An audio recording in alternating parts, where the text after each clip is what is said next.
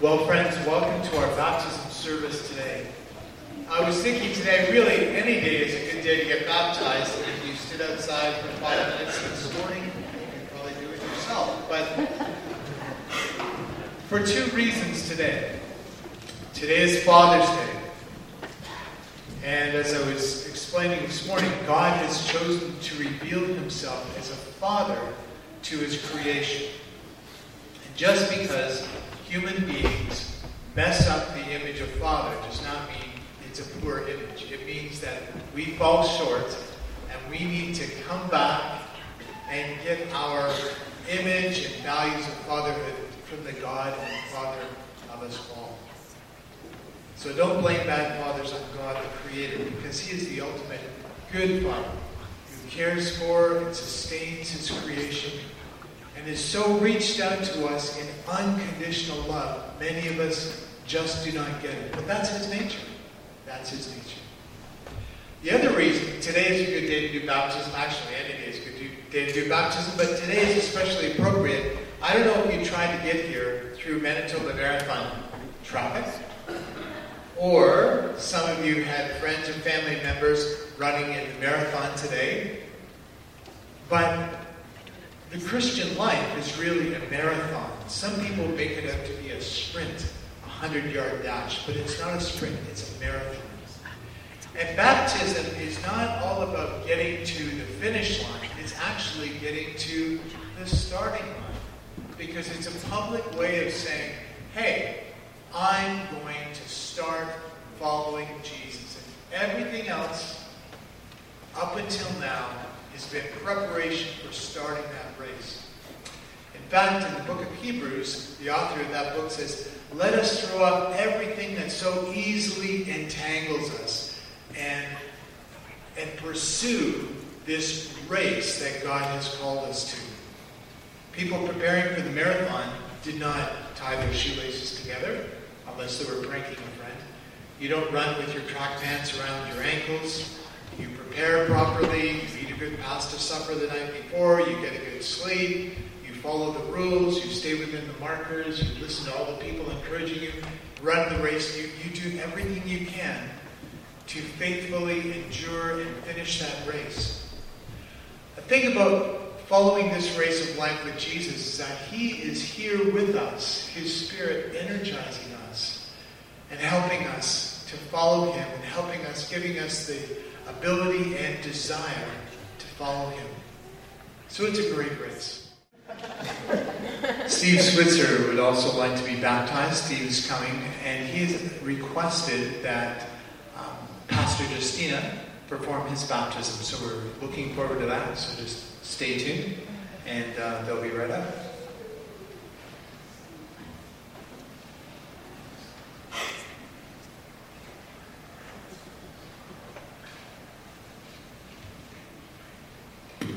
Hasn't it been awesome already just to hear the stories? I think it's just great to be able to hear people's stories and where they're at. And if you're feeling the thump thump that maybe you might need to do this, we're going to do some more baptisms in the fall, so watch for that. And um, yeah.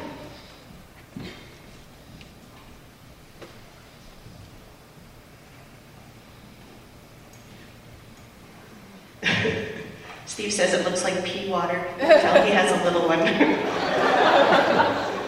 Steve, uh, I'm so excited and privileged to be in the take with Steve today, and he's got an awesome story that he wants to share with you.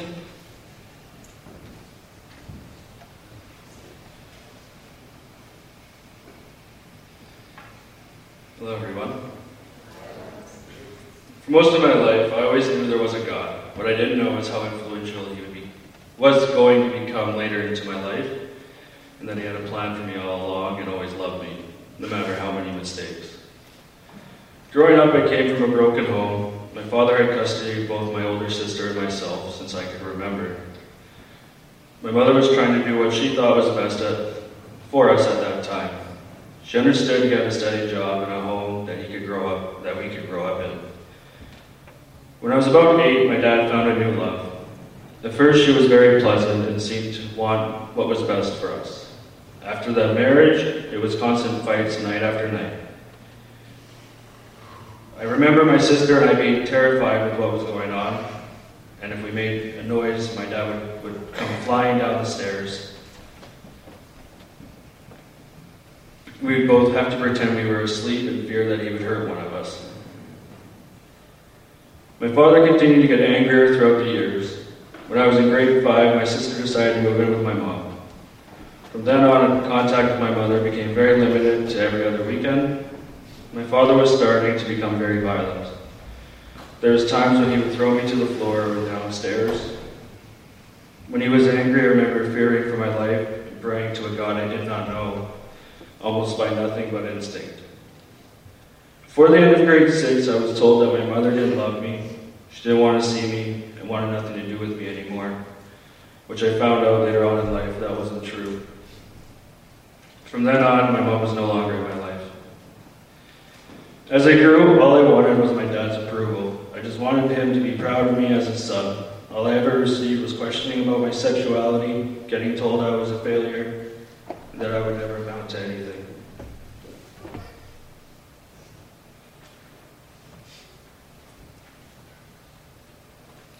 My now wife, Brittany, and I started dating in April 2005, where we were such an odd couple. She was a super smart, down to the books Christian girl. And I, well, I was a punk rock loving football player who had dreams of being a professional wrestler. I knew I was going to be somebody, the next showstopper like Shawn Michaels. She and her family are the best possible situation my life could have stumbled upon. Here was this beautiful girl that was gaga over me. I never understood how she could love someone whose life was total chaos. She tried time and time again with my family, but they never accepted her. Needless to say, this pushed me more and more farther from my father. Eventually, I moved in with Brittany and her parents and got my life on track. My relationship with my dad worsened as I still tried to please him and make him proud. During this time, my mother and father-in-law could not understand how my parents didn't want me. Aside from Brittany, they were the two biggest supporters in my life, telling me time and time again that I am somebody regardless of my father's I was in disbelief and couldn't understand how they could pour so much love on one, on me when I was wasn't even their child. A couple of years later, Brittany and I bought our own house. I remember the excitement we had. Shortly after we moved in, though Brittany's biological father passed away. Brittany was in a terrible state, and at that point, or and at the point to where she lost faith in God, whom she has always believed in. This was the point when I realized that I could not do it alone. I needed a higher power that I could go to. And I went to Elim Chapel the very next Sunday after my realization. Pastor Jim gave a great sermon that day about believing and trusting God with great examples that pertain to real life.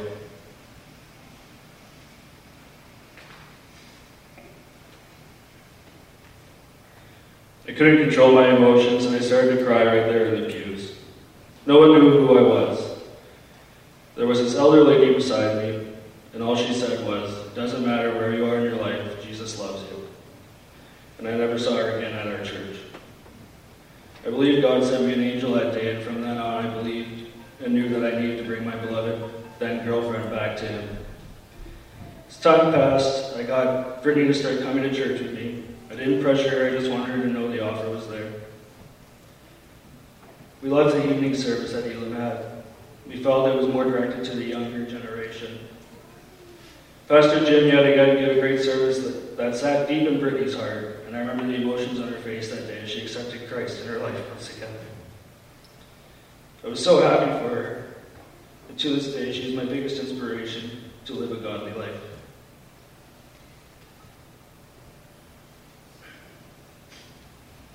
When I was 22, I decided that I wanted to get to know my family that I was missing for many long years. I reopened my Facebook account, which I closed due to ex-girlfriend stalking me, and searched for my sister. I took a huge leap of faith, knowing that the message I was about to send could go two very different ways. Thanks to God's grace, she was excited and wanted to meet with me. We reunited at Tim Hortons and laughed like we were old friends. A couple hours so after a couple hours, I asked if she could take me to see my mom. I remember being so nervous. My mom was smoking in her garage when we pulled up. I remember her face of disbelief as I walked up to see her. She gave me a great big hug and she kept repeating to herself, You grew up to be so handsome, so handsome. Which is funny because I remember my mom telling me when I was young I was going to be an underwear model.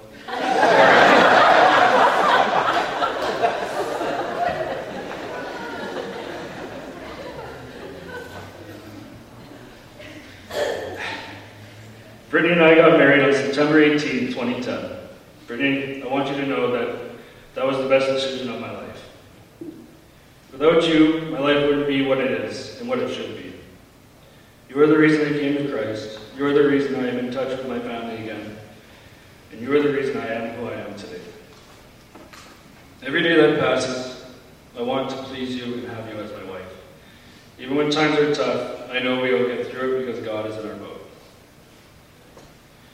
January 11, 2013, Brittany's water had broke in the wee hours of the morning. Upon arriving, God blessed us with this amazing nurse. We seriously couldn't have asked for anyone better. This nurse was treating Brittany properly and gave her the time she needed. During this time, Brittany's blood pressure was high. With that information discovered, we were sent to emergency.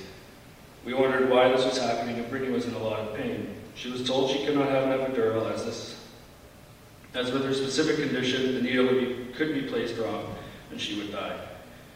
So instead, Brittany was put on a different drug. As she started to get mellowed by the drug, I was told that I could lose both of them at any time. Brittany could bleed out during birth and the baby could be a stillborn. My whole life was torn right upside down.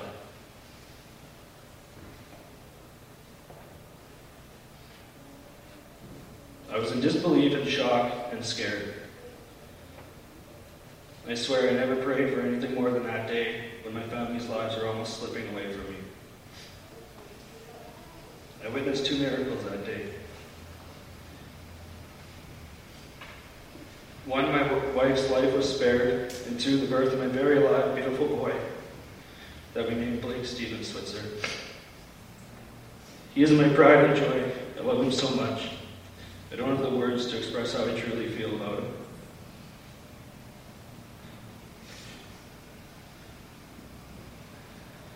Every day I'm in shock that God trusts me to raise such a wonderful little human being.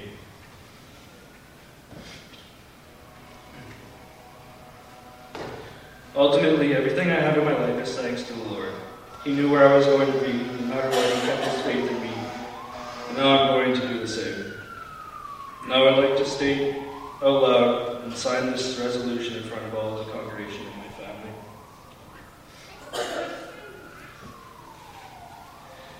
I do solemnly resolve before God to take full responsibility for myself, my wife, and my children.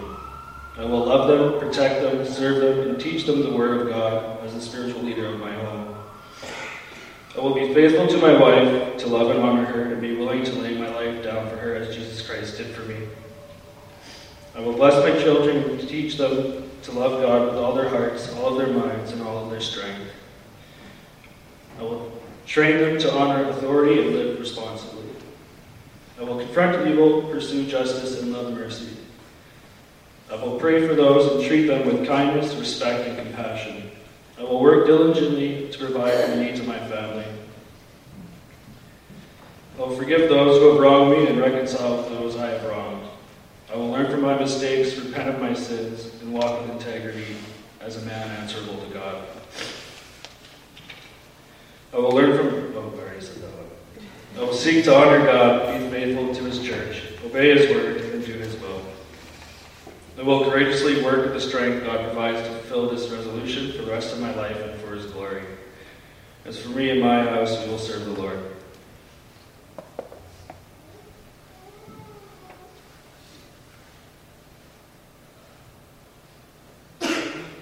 It is such a privilege to and I know lots of you are crying out there. But I know that God wants to heal Steve of the stuff in his past. And I know that Steve loved God, and I have seen him in the last couple of years just grow into an amazing man of God who wants nothing more than to take care of his family and to be that man, to love his wife, to love Blake.